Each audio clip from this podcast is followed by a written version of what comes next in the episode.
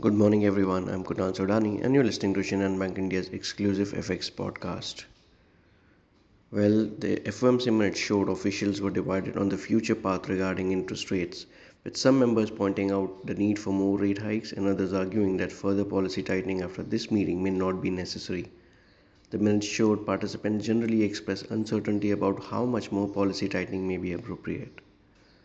Economic data released showed that the German IFO business climate edged lower to 91.7 in May from 93.4 in April, which was revised down from 93.6. Uh, this pushed the euro dollar pair lower as well.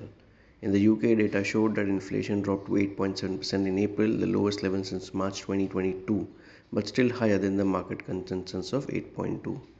The Reserve Bank of New Zealand raised interest rates by 25 basis points to 5.5% and signaled an end to monetary policy tightening. On the other hand, Bank of Korea and Bank of Indonesia are expected to raise their interest, uh, keep their interest rates unchanged uh, at 3.5% or and uh, the Bank of Indonesia at 5.75% respectively.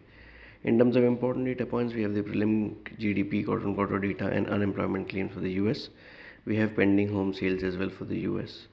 Uh, in terms of macro numbers, dollar index uh, did bounce sharply towards 104 levels.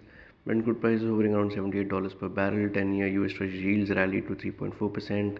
Uh, and Fed Fund futures are expecting a 35% probability of a quarter basis rate hike in June. Uh, all in all, uh, taking into cues uh, for dollar rupee, it will obviously be an important day. But certain inflows of Vedanta and others uh, you know have been assisting rupee as well. So net net for dollar rupee 80 to 55 to act as a support while 80 to 90 to act as a resistance for the day. So that's all from my side friends. Wishing you all a very happy and energetic day. Thank you